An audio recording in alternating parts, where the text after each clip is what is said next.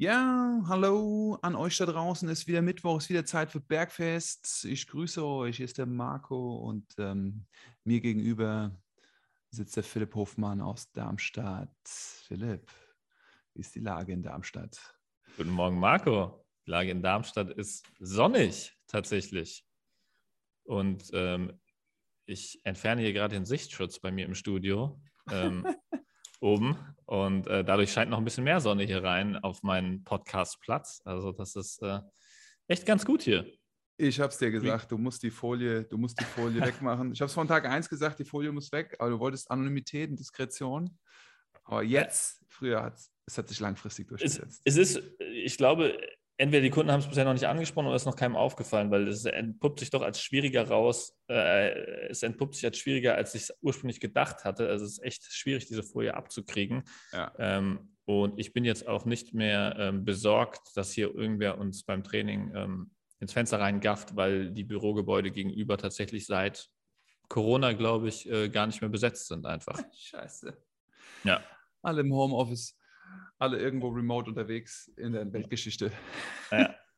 Aber Marco, wie geht's dir, bevor wir auf das Thema der heutigen Folge zu sprechen kommen? Ähm, gut, ich bin ja seit ein paar Tagen wieder im Rhein-Main-Gebiet und war ja sozusagen mehrere Wochen im Ausland und ähm, jetzt bin ich wieder hier. Ist jetzt intensive Arbeitsphase vor Ort. Ich freue mich, alle meine Trainingspartner zu treffen.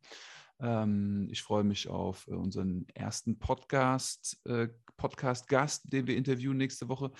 Ähm, also alles, alles schöne Projekte, die hier auf mich warten. Es ist zwar kühler, dunkler und regnerischer, aber es ist trotzdem schön, hier zu sein. Und ähm, ja, Freunde freuen sich, Family freut sich, ähm, Trainingspartner freuen sich und äh, ja, mir geht's gut, auf jeden Fall, doch. Top. Danke Wunderbar. der Nachfrage, gell? Sehr gerne, Marco. Habe ich ja auch schon mal übersprungen aus, äh, ja. aus, aus Interesse für deine, für deine ja. Airbike-Session damals. Ja, genau. Reiner Egoismus war das. Ja, ja, ja, ja, das ist, ging mir die ganze Zeit im Kopf rum. Aber ähm, jetzt interessiert mich brennend, was ist die, das Thema der heutigen Folge oder beziehungsweise unsere ähm, ungeduldigen Zuhörer interessiert ist. Es, ähm, interessiert uns, brennend. es interessiert unsere Zuhörer. Unsere Zuhörer haben gesagt, wir sollen nicht so viel schwafeln, wir müssen mehr zum Punkt kommen. Das machen wir jetzt. Deshalb werden wir am Anfang immer knackig sagen, worum es geht. Und Philipp und ich sind ja ein Freund ähm, massiver Arme und finden es auch wichtig bei, bei unserer Arbeit mit den Menschen, dass ein starker Arm am Start ist. Und haben uns entschieden, wir, wir reden über das Ellenbogengelenk heute. Ja. Oder ist es Ellbogen oder ist es ja. Ellenbogen? Ich würde sagen Ellbogen, oder? Ellbogen? Ja. Also Nur ein EN drin. Also nicht Ellenbogen, ist glaube ich umgangssprachlich. Ich würde sagen ja. Ellbogen. Ellbogen. Aber wir reden über den Ellenbogen. Oder der Ellenbogen. ja. Das ist Thema heute. Ja. Ähm, die häufigsten Themen bei Ellbogen, die schnellsten Lösungen und natürlich das, was für uns, glaube ich, auch am wichtigsten ist, Philipp, oder Langfristigkeit. Ja, definitiv. Ähm, wo du eben von Armwachstum gesprochen hast, äh, kann ich auch jetzt wieder abschweifen, weil das bei mir tatsächlich immer äh, eher ein, wie soll ich sagen, nicht funktionales Thema war. Ich, ich habe eigentlich von, von, also von Natur aus sehr ähm, schwächliche Arme und habe da auch äh, nie so mitgewachsen, äh, wie das so bei anderen tatsächlich der Fall war. Ähm, den, ich habe da mal eine Zeit lang auch dran gearbeitet, aber irgendwann habe ich mich damit abgefunden. Und also dann kam es irgendwie. Ja. Also, also, den Eindruck hatte ich nicht, als wir zusammengearbeitet haben, dass du schwache Arme hast. Nicht Ist unbedingt schwach, also schwach, schwach nicht, aber ähm, schwach aussehend. Schwach aussehend, okay. Ich, ich also habe tatsächlich, habe ich das nicht sogar mal, habe ich das nicht sogar mal in unserer, in unserer Trainingshistorie-Folge erzählt, dass ich eine Zeit lang sogar Arme ähm, sehr forciert hatte und dass da ja nicht viel passiert ist, so vom Umfang her, nur von der Kraft her. Ja. Also, ja. Ja, das stimmt, aber ganz ehrlich, die, Außen, die Außenwelt nimmt dich anders wahr, Philipp. Jedes Mal, wenn, wenn, wir, wenn wir angesprochen werden auf uns, dann fragen die Menschen mich, was hat der Typ für Arme? Ja. also, also, zum Glück habe ich da nicht so ein krasses Problem mit, aber ähm, das ist trotzdem schön zu hören. Das ist Musik also, in meinen Ohren, muss ich ja, sagen. Manche wünschen, manche wünschen sich, dieses Problem zu haben, ja. ja, gut. Ich meine, das hängt natürlich auch immer vom Foto ab. Ne? Also gibt habe da auch das eine oder andere Foto auf Social Media mal ge gepostet, wo ich tatsächlich sehr viel Feedback für meine Arme bekommen habe. Aber gut, wir wollen jetzt heute nicht über meinen Armumfang reden. Ähm, Können wir mal messen. Das wäre auch eine lustige Challenge. Ich glaube, da kann ich bei dir nicht mithalten. Alleine von der Masse Okay. her.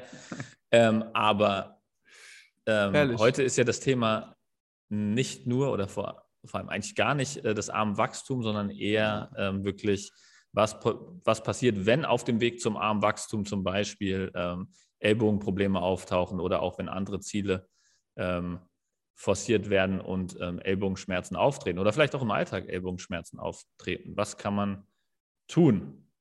Häufig, äh, ich glaube, das häufigste Wort, was damit in Verbindung gebracht wird, ist, glaube ich, Tennisarm oder Golferarm, oder? Wie siehst du das, Marco? Definitiv, das kommt einem immer entgegen. Und was man dann als nächstes hört, ist, okay, ähm, welche Prothese kann ich mir holen und ähm, welche Salbe kann ich mir drauf schmieren?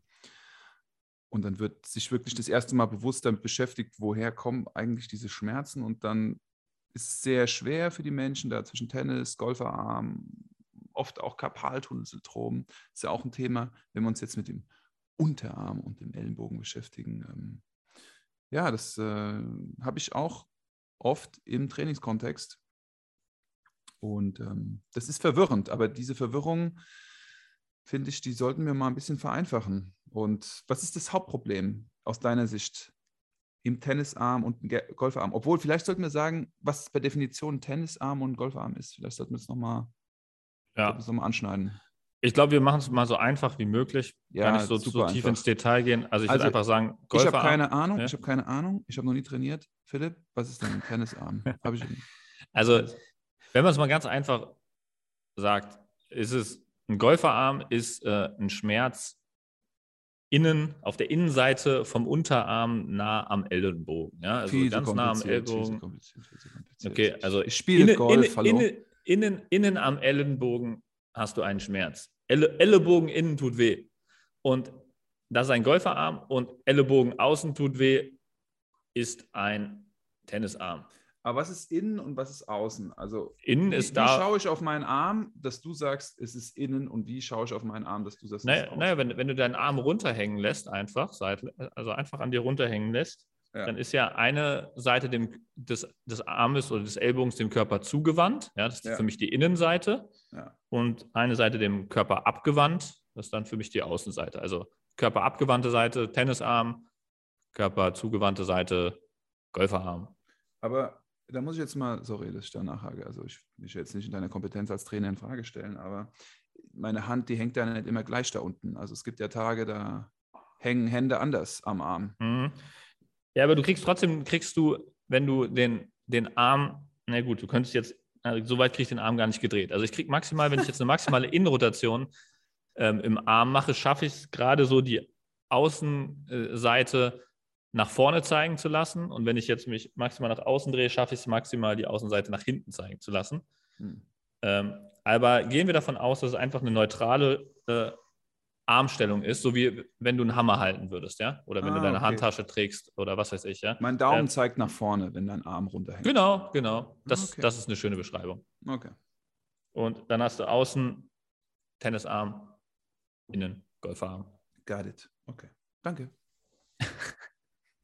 Jetzt hat, glaube ich, auch äh, jeder Hörer verstanden, der jetzt kein visuelles, äh, avisuell ist oder so, der kein visuelles Vermögen hat, hat das jetzt auch verstanden, glaube ich. Also wenn wir zu komplex sprechen, bitte schreibt uns. Gerne. Ja, ist auch eine gute Übung für uns, das noch einfacher zu formulieren, weil das muss immer das Ziel sein, ähm, da in der Kommunikation noch besser zu werden. Okay, also Innenseite, Außenseite, das heißt, ähm, beim Tennisarm, sprich ähm, die Außenseite, das ist die Streckung meines Arms, das heißt, die Streckung meines Unterarms. Das heißt, wenn ich meine Hand auf den Tisch lege, habe ich Schmerzen. Ich lege meine Hand auf den Tisch, die, die Hand liegt flach auf dem Tisch. Ich habe Schmerzen, wenn ich meinen Handrücken anziehe. Das ist der Tennisarm. Also dein, also sozusagen, du, du, wenn du jetzt zum Beispiel klassisch an der Tastatur sitzen würdest, ne? Mhm. Und ich würde jetzt meine Finger von der Tastatur anheben, also meinen, Rück, meinen Handrücken nach oben zur Decke oder zu mir hin Mhm. bewegen, dann bediene ich sozusagen die Unterarmstrecker, also sozusagen diese Muskulatur, die beim Tennisarm die Probleme macht. True Story. Und Mhm. wenn ich einen Golferarm habe, dann hätte ich Schmerzen, wenn ich sozusagen meinen Handrücken, den ich eben angehoben habe, praktisch auf den Tisch lege und sozusagen mir meine Handinnenseite, meine Handfläche anschaue und die Handfläche zum Körper beuge. Das wäre sozusagen eine supinierte Position, kann man sich ganz gut merken. Suppenteller tragen, ne? so wie man ah, einen ja. Suppenteller tragen würde. So legt man den Unterarm auf den Tisch und dann hat man sozusagen die Unterarmflexoren, Beuger oben. Und wenn man jetzt die Hand zu sich ziehen würde, dann ähm, trifft man genau diese unterarmbeugende Muskulatur, die halt den Golferarm widerspiegelt. Sozusagen, okay. Ne? Jetzt habe ich halt diese lässige Krankheit, weil ich äh, mich entschlossen habe, am Wochenende auf die Driving Range zu fahren und aus dem Nichts 100 Bälle zu schlagen, obwohl ich überhaupt keine Ahnung von Golf habe. Und jetzt habe ich diesen Golferarm. So. Hm? Was mache ich denn jetzt akut? Was, ja. die, was haben wir für akute Lösungen im Portfolio? Genau. Also erste Möglichkeit, die man hätte, die auch am einfachsten umzusetzen ist ohne Equipment, wäre jetzt einfach ähm, mal den Unterarmbeuger zu stretchen. Das okay. macht man, indem man versucht, genau diese Position umzukehren, die wir gerade beschrieben haben. Also man, wir hatten ja jetzt gesagt, Suppenteller, ne? Ähm, also supiniert, ähm, Unterarm liegt auf dem Tisch und wir wollten jetzt die Handflächen zu uns bewegen, damit wir die Unterarmbeuger anspannen. Das heißt, wir machen jetzt genau das Gegenteilige. Wir versuchen irgendwie die Fingerspitzen irgendwo gegen zu lehnen, sodass wir die Handfläche möglichst weit wegdehnen von uns. Ja, das kannst mhm. du auch in der Vierfüßlerposition machen ähm, oder an der Wand oder so. Also einfach mit den Fingerspitzen irgendwo dran, sodass man möglichst lang äh, die, die Fingerspitzen weit wegkriegt vom, vom mhm. Unterarm und dann mhm. spürt man halt genau in dieser Unterarmbeugermuskulatur ähm, eine Dehnung. Okay. Also Dehnung. Dehnung ja. Ja. der Innenseite des Unterarms. Ja. Okay, also das ist ja, das geht ja schon wieder in diese klassische Richtung. Das, was tight ist, muss gestretched werden. Ja. Und das, was schwach ist, muss gestärkt werden. Ja. Also gehe ich davon aus, dass die streckende Partie, die, wenn wir praktisch die Hand auf den Tisch legen und den Handrücken anziehen, dass die tendenziell zu schwach ist. Ja, könnte man so sagen. Okay. Wie stärken wir die? Wie kräftigen wir die? Das wäre jetzt äh, zum Beispiel wieder, wenn wir zu dem ersten Beispiel zurückgehen, ähm, Tastaturhaltung, ähm, ne? also Handrücken zeigt zur Decke und genau diese Bewegung, wo wir die, den Handrücken halt zum Unterarm hin bewegen, mhm. dabei strecken wir das Handgelenk wenn wir das jetzt zum Beispiel mit einem leichten Gewicht in der Hand äh, durchführen würden, also mit einer Kurzhantel oder einer Langhantel oder irgendwas, was wir zur Verfügung haben, möglichst über einen vollen Be Bewegungsradius, ja, also Handgelenk einmal ganz beugen und dann Gegengewicht wieder hoch maximal anziehen. Das wäre zum Beispiel eine Bewegung, wo man dieses, äh, diese Muskulatur aktivieren oder trainieren könnte. Mhm. Mit dieser Bewegung habe ich sehr gute Erfahrungen gemacht im Gym und im Umgang mit äh, Trainingspartnern, die ja sehr lange Zeit schon sich mit Schmerzen rumplagen. Und die Übung heißt letzten Endes pronierte Reverse Unterarm Curls. Oder Unterarm Extensions, ne? Genau, Wenn so willst, ja. Set-Stange am besten. Ja, man ja. legt den Unterarm ab, man hat Spielraum mit dem Handgelenk, man zieht das Handgelenk an, hält oben, Spannung, zwei Sekunden. Dadurch hat man eine Kräftigung, dadurch hat man eine Dehnung aber auch auf der anderen Seite und dann lässt man langsam nach. Das ist der super All-Time-Winner, was Tennis und Golfarm angeht. Wie sind deine Erfahrungen mit dieser Übung? Ja, tatsächlich auch sehr gut, ist auch gut in der Prävention. Tatsächlich, also man sollte immer, weil das eigentlich immer das schwächste Glied im Unterarm ist und äh, generell der Beuger auch mitwächst, habe ich so die Erfahrung gemacht. Also wenn man einfach die Extensoren stark genug trainiert, ähm, hat einfach der Beuger auch mehr Potenzial zu wachsen, was sehr gut ist. Ähm, mhm. Und ich habe allerdings auch manchmal das Thema, dass wenn jetzt das Problem, Probleme im Handgelenk oder im Ellbogen akut sind, dass dann diese Bewegung gar nicht mehr möglich ist. Ähm, hättest du da jetzt noch eine andere Option, ähm, wenn, wenn das schmerztechnisch nicht, nicht, nicht drin ist, die, die Übung? Ähm, wenn die Übung schmerztechnisch nicht drin ist, mhm. also man könnte jetzt bestimmte Behandlungsmethoden erstmal nutzen. Ja. also Weichgewebe behandeln, durch mhm. Tooling. Das wäre praktisch mit einem Faszientool sozusagen die äh, Partie ausstreichen. Das kann man sich vorstellen, dass man sozusagen Reibung erzeugt in der Faszie, Reibung erzeugt im Bindegewebe, Reibung erzeugt im Gewebe und dadurch das Ganze wieder besser zum Arbeiten bringt. Mhm. Oder man könnte flossen. Flossen ist Restriktion oder Okklusionstherapie. Man bindet den Arm vom der Peripherie zur Körpermitte ab für vier, fünf Minuten und löst dann ganz schnell wieder das Ganze. Das kann man unterschiedlich intensiv gestalten und dadurch haben wir einen krassen Blutstrom und einen Nährstoffaustausch. Und was auch noch einfacher ist, finde ich, ist Icing mit dem Eiswürfel, mit so einem Eislolly. Ja, Wasser in den Joghurtbecher, einen Holzstick rein oder einen Löffel einfrieren lassen und dann mit diesem Eislolly oder auch einem Eiswürfel. Aber wichtig ist etwas, was schmilzt auf der Haut, kein Kühlpack oder keine Kühlpackung. Ähm, das einzueisen für eine Minute, großflächig und dann fünf Minuten runterkühlen zu lassen, das mehrmals wiederholen. Dadurch kriegen wir auch eine krasse, krasse Durchblutung hin. Ähm, Nochmal kurze Rückfrage dazu. Ähm, Flossing, da gibt es ja so spezielle Flossing-Gummibänder ne, für kleines Geld auf Amazon. Kann man ja. sich bestellen. Ist eigentlich auch sehr selbsterklärend, kann man nicht viel falsch machen. Ja. Also ist ein cooles Tool, äh, was man sich zulegen kann. Und ähm, ergänzend ähm, würde ich noch den Black Roll Ball oder Black Ball oder wie man es auch immer nennen mag, also diese Massagebälle, die es mittlerweile von allen möglichen Marken auch gibt, äh, oder äh, Lacrosse Ball oder Tennisball, was man halt zu Hause so in, in Ballform zur Verfügung hat. Da kann man auch wunderbar an die Wand gehen und dann einfach diesen ähm, Unterarmstrecker, den wir jetzt ja schon mehrfach beschrieben haben, einfach massieren gegen, also einfach den Ball zwischen den Unterarmstrecker und die Wand packen und dann mit mhm. dem Körperdruck ähm, einfach eine Massage durchführen, dann die verspannten Stellen suchen. Wenn man eine ganz verspannte Stelle hat, draufbleiben, versuchen zu atmen, bis sich das Ganze entspannt hat. Äh, das kann auch mhm. sehr viel ähm, Entspannung in diese Geschichte reinbringen. Ja, und danach versuchen, in die Bewegung zu gehen, ganz langsam. Man kann das als vorbereitenden Teil machen, um dann in die Bewegung zu gehen. Ja, weil Schmerz ist ein klarer Indikator für, okay, hier ist Stopp, hier geht es nicht weiter.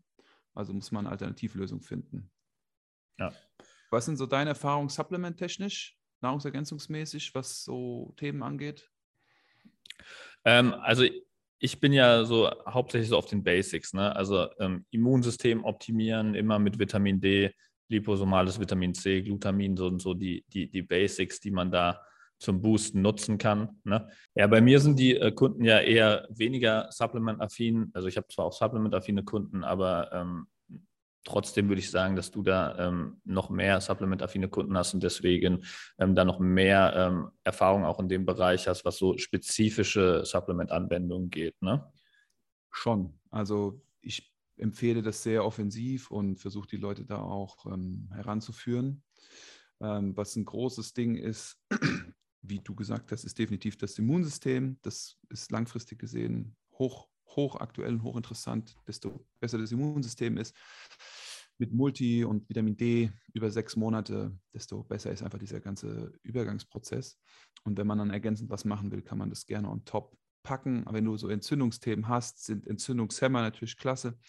Kurkuma ist allseits bekannt, wird viel in der Küche verwendet, ist entzündungshemmend, aber was wir da brauchen, ist definitiv eine höhere Konzentration und Verfügbarkeit, also zum Beispiel ein phytosomales, ein Phosphor, an ein Phosphor gekoppeltes, an ein Phospholipid gekoppeltes Kurkumin, was besser resorbierbar ist durch die Darmwand, ist ein super ähm, Entzündungshemmer in solchen akuten Phasen genauso wie Magnesium. Magnesium äh, beruhigt das Nervensystem, entspannt die Muskulatur. Das brauchen wir auch in entzündlichen Prozessen, um voranzukommen. Aber auch Kollagen. Kollagen ist aktueller denn je. Ähm, es gibt Kollagenpräparate. Das Entscheidende bei Kollagenpräparaten ist, dass das Kollagen, also das, das, das, das Protein, Lipid, Protein, die Proteinkette möglichst lang ist. Desto länger die Proteinkette ist, desto mehr kommt in den Gelenken an. Viele Produkte haben zu kurze Ketten und es kommt nichts an. Ein Produkt ist dann gut, wenn es nachweislich im Gelenk mehr Kollagen zur Verfügung stellt. Das ist ein guter, aber auch eine Knochenbrühe. Knochenbrühe ist ein guter. Also ähm, sozusagen super easy eigentlich, Philipp. Das ist auch was für dich. Du bist ja nicht so der Kochaffine, oder? Nee, genau, hätte ich jetzt auch gesagt. Da hätte ich eher einen, bräuchte ich jetzt eher einen Tipp von dir, wie ich ähm, so eine Knochenbrühe zubereiten kann, ohne selber am Herd stehen zu müssen. Kann ich das auch im Slowcooker machen, eventuell? Jawohl. Ähm, großer Topf, viel ähm, Knochenfleisch, viel Suppenfleisch, viel Markknochen. Es kann auch Geflügel sein. Und letztlich lässt du es morgens einmal aufkochen und dann stellst du es runter, dass es nur so ein, zwei Bläschen wirft. Also okay. So vor sich hin simmt. Aber gekocht haben muss es. Nur einmal aufkochen. Einmal kurz aufkochen, zack, in Temperatur kommen. Ja, das, da bist du dabei. Und dann simmt das vor sich hin, dass du diese Temperatur so einstellst. Und am besten lässt du das dann 18 Stunden lang da draußen vor sich hin kochen. Im Idealfall draußen, hast vielleicht eine mobile Kochplatte, stellst sie auf Terrasse, auf den Balkon, sonst riecht die ganze Bude danach und dann lässt du das draußen vor dich hin kochen. So. Und nach 18 Stunden hast du da alles rausgelöst. Und vor allem auch, unter anderem halt auch Kollagen. 30 Prozent unseres Eiweißes besteht aus Kollagen und das Kollagen, was wir da rauslösen, das äh, finden wir halt ähm, primär im Bindegewebe, primär in den Sehnen, primär in, ähm, in den Gelenken wieder. Das ist das, ähm, worum es halt einfach geht. Bändern, Haut, Knorpel, Knochen, Sehnen, das ist der Hauptbestandteil. Das Hast du ein Rezept für? Ähm, kann ich, äh, könnten wir hier in die Shownote, könnten wir das packen. Ja, ja geil. Machen ja, finde ich gut. Könnte ich ja dann theoretisch, könnte ich das kochen und dann äh, in Slow Cooker umgießen, ne? Das wäre doch eigentlich auch eine Option. Dann kriege ich das Köcheln, das Nachköcheln von den 18 Stunden, kriege ich damit ganz gut hin dann. Ja, ja. Desto länger grundsätzlich in der Slow Cook, in der Slow Kitchen, desto, desto besser. Also du kannst mhm. zwischen 18 und 48 Stunden Dinge ähm, garen, ja, zu unterschiedlichen Temperaturen. Also. Aber, aber verliere ich krass viel, wenn ich das, das vorher aufkochen weglassen würde? Naja, du machst eine Grundhitze rein. Ja, ich habe ja beim Slow Cook ich zwei Stufen. Ne? Da habe ich High und Low. Ich weiß ja. nicht, wie hoch die Temperatur bei High wird, kann ich mal nachgucken in der Bedienungsanleitung. Ähm, Sagen wir es so. Wenn du den Slowcooker anmachst, musst du, die ganz, musst du so lange dabei sein, bis du weißt, es simmt, es bubbelt, blab, blab, wirft ein, zwei Blasen. Okay. Wenn du, wenn du es einmal grunderhitzt und dann in den Slowcooker machst, hast du ja. viel schneller diese Ausgangstemperatur. Okay.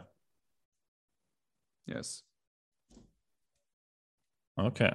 Wunderbar. Gut, also ich meine, dann, dann haben wir jetzt ähm, im Prinzip die akute Behandlung ähm, einmal ähm, durch, würde ich sagen. Da waren ein paar gute ähm, Hinweise dabei, was man machen kann. Ähm, natürlich immer die bessere Variante, da ähm, sich auch nochmal manuell behandeln zu lassen oder vielleicht von, äh, ähm, dass mal ein Trainer draufschaut äh, und ähm, gezielt guckt, wo die Ursache hängt. Und ähm, längerfristig ist natürlich sinnvoll, ähm, da halt die muskuläre Balance herzustellen und dafür zu sorgen, dass das Problem generell gar nicht auftreten kann. Da sollten wir vielleicht auch nochmal drauf eingehen, wie es jetzt längerfristig ähm, verhinderbar ist oder ähm, auch ähm, ja, rehabilitierbar ist, sozusagen, wenn man so einen, so einen Golf- oder Tennisarm hatte. Ja, guter Punkt. Ähm, bringt uns wieder zum massiven Arm und zu Bizeps-Curls. Mhm. Ja. Also da ist das meiste Potenzial, finde ich. Ja. Die meisten Menschen arbeiten zu einseitig im Armbeuger-Training und trainieren dadurch nicht alle vier Armbeuger gleichzeitig und dadurch gibt es Disbalancen und diese Disbalancen führen auch dazu, dass es weniger Stabilität gibt im Ellenbogengelenk, gerade bei so explosiven Bewegungen und sportlichen Bewegungen, aber auch in Alltagsbewegungen. Und das führt dazu, dass wir da Reizung haben. Okay, welche, welche Curl-Varianten oder Armbeuger-Varianten würdest du denn ähm, empfehlen, die man generell ins Training mehr aufnehmen sollte? Es ist lustig, wenn man im Studio mal schaut, wie die meisten Leute curlen, die stehen Curlen stehend oder die machen Curls auf der Scottbank. Mhm. Die wenigsten Menschen machen Curls, wo der Oberarm hinter dem Körper ist. Mhm. Dadurch hast du schon mal viel gewonnen, weil du den langen Kopf, den langen Bizepskopf antriffst. Also mhm. optisch wie funktionell muss mhm. Curl-Varianten, die hinter dem Körper stattfinden, ist eine Option. Mhm. Und das andere, was hochinteressant ist, ist Griffvarianten. Mhm. Also die meisten curlen supiniert, das heißt, die haben die Suppenschale in der Hand, so Mhm. wird gebeugt, aber du kannst ja auch neutral curlen, das hatten wir ja vorhin mit dem Hammer, das heißt, der Mhm. Daumen zeigt nach vorne, oder du kannst proniert curlen, du hältst das Brot in der Hand, ja, das heißt, du hast den Handrücken, der ähm, gebeugt wird sozusagen, zum Körper geht. Mhm. Also genau umgedreht. Äh, das Gegenteil von supiniert, vom Genau. Suppenteller sozusagen. Ja. Und da, Suppe auskippen. Yes, das ist der Deal. Ja. Und das hatten wir ja schon bei Mhm. Hüfte und hatten wir auch bei Knie und so ist es auch beim Ellenbogen. Du musst das, wir müssen das trainieren, was schwach ist. Das hat das meiste Potenzial. Und das Mhm. ist welche Position? Die pronierte ähm, Jawohl. im Armgelenk. Also wären sozusagen pronierte Armcurls. Ähm, das heißt, man nimmt eine Langhantel einfach gefühlt falsch rum in die Hand, ja, Reverse Grip sozusagen. Also man greift die Stange von oben Mhm. ne, und ähm, führt damit einen Armcurl äh, durch. Das heißt dann, äh, man hat automatisch die, die Unterarmextensoren wieder mit drin, weil die müssen das natürlich stabilisieren, dass das Handgelenk nicht einfach nach vorne abknickt. Yes. Da hat man also eine statische Belastung ähm, der Unterarmextensoren wieder mit drin, was, was, was zwei Fliegen mit einer Klappe schlägt. Ne? Yes. Und ähm, dann äh, die Hammer-Varianten ähm, einbauen. Ähm, die kann man ja auch wieder auf der Squat-Bank machen, rein theoretisch. Also man muss ja nicht immer mit der SZ-Stange äh, auf der Squat-Bank, auf dem Curlpult arbeiten, sondern man kann ja genauso gut auch proniert, Mhm. ähm, ähm, also die SZ-Stange andersrum greifen, ähm, auf dem Curlpult arbeiten. Und man kann genauso gut auch mit einer Kurzhantel einen neutralen äh, Curl auf, einer, auf der Squat-Bank machen. Das Ja. wären so die Varianten, die man da äh, durcharbeiten könnte. Das ist ein guter Punkt. Ja. Also das, ähm, das ist definitiv äh, die, die nachhaltigste Lösung, um das Ganze auszubalancieren.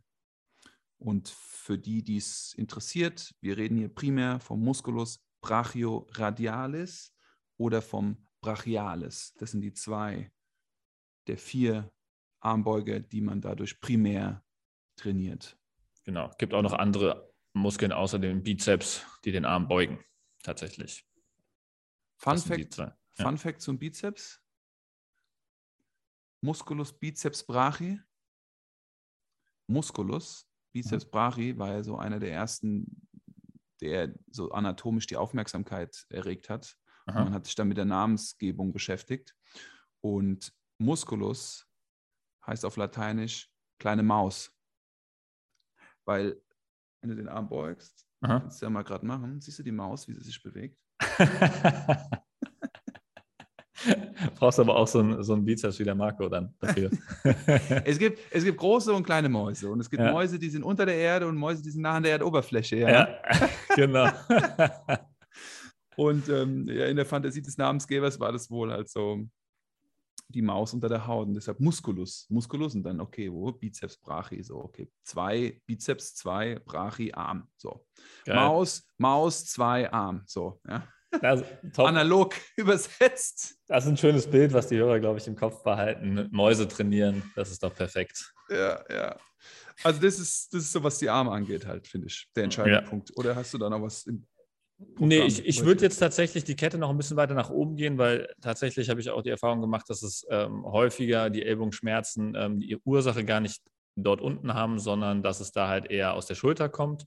Ja, Und ähm, da sind wir wieder bei den Themen, die wir bei der Schulter schon angesprochen haben, ähm, dass eine, eine, eine gute Haltung halt eigentlich essentiell für alles ist und ähm, dass man da halt äh, auch viel ähm, Probleme machen kann. Zum Beispiel ist es so, dass wenn die, die Haltung schlecht ist, holt man sich halt mit Übungen wie Klimmzügen und ähm, Druckbewegungen oder auch allen Curl-Varianten ähm, an der Langhantel, ähm, holt man sich Probleme in den Ellbogen rein durch die schlechte Schulterhaltung, ja, also und durch die schlechte muskuläre Balance von Innen- und Außenrotation in der Schulter. Und ähm, da können wir natürlich auch noch mal ein bisschen drauf eingehen, ähm, vor allem welche Probleme es sind, die diese, ähm, die entstehen können. Also zum Beispiel, ich habe es häufig, dass, dass, dass Kunden ähm, bei Klimmzügen ähm, Golferarm ähnliche Schmerzen bekommen. Ne?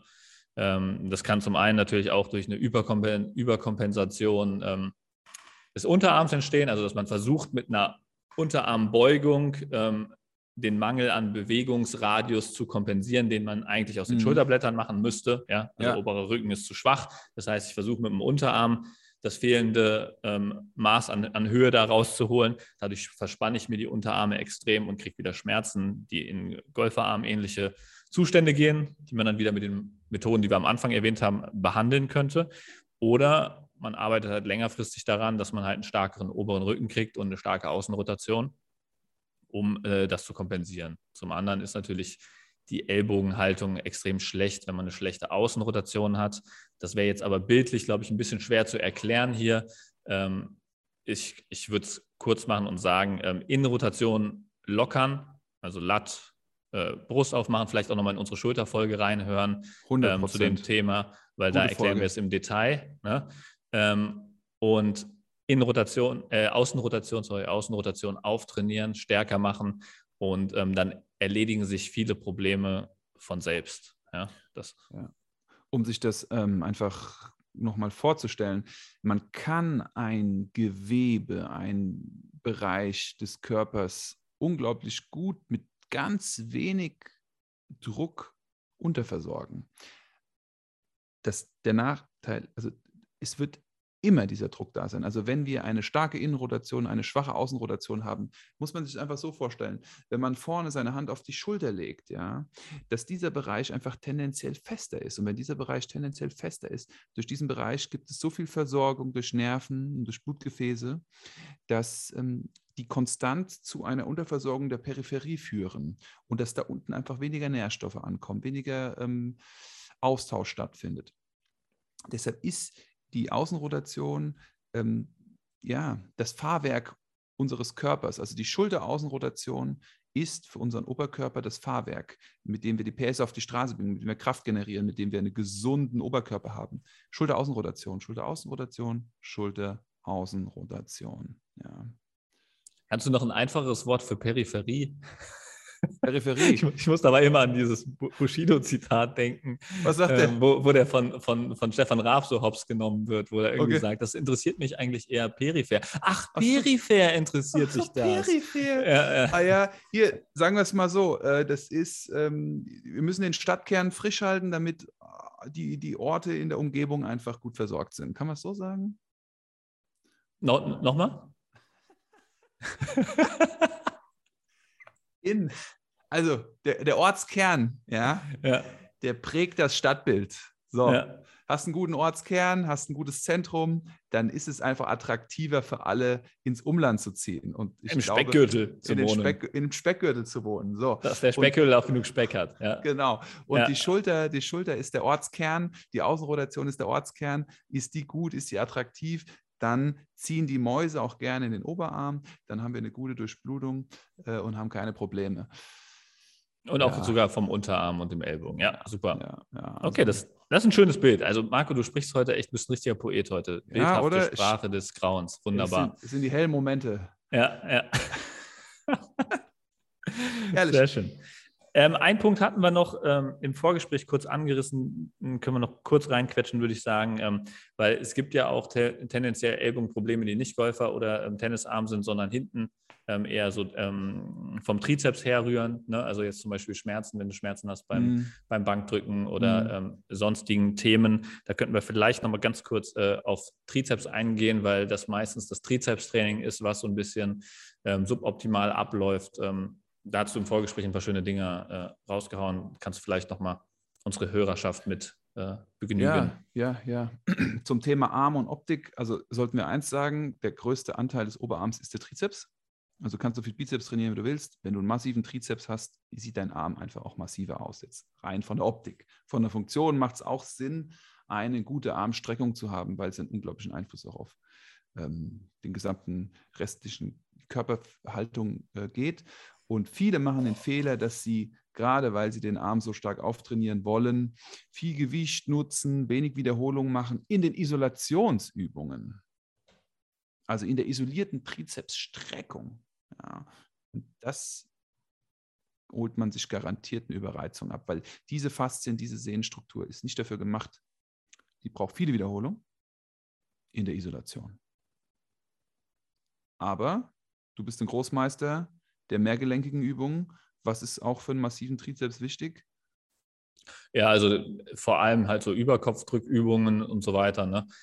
Bankdrücken ist generell auch gut. Ähm, also einfach mehrgelenkige Trizepsübungen, ja, zum Beispiel enges Bankdrücken, Dips, so diese ganzen. Am, am besten sind natürlich so, so wirklich Dips über einen vollen Bewegungsradius, wo man wirklich ähm, einfach schön den Trizeps über einen vollen Bewegungsradius auch trifft. Ne? Ähm, und da kann man auch sehr viel mit rausholen für den Trizeps und dann kann man da auch wieder von den Wiederholungen äh, runter und vom Gewicht hochgehen, sodass man ähm, das, das, Beste aus beiden Welten hat. Ne? Geht man da mhm. von den Wiederholungen runter, vom Gewicht hoch und geht dann bei den Isolationsübungen wie jetzt Skull Crushern oder diesen ganzen ähm, Trizeps-Extensionen mit der Kurzhantel mhm. oder, oder mit dem Kabelzug, geht man dann von den Wiederholungen ein bisschen höher, sodass man da die Sehnen ein bisschen schonen kann. Das ist auf jeden Fall ein sehr guter Punkt.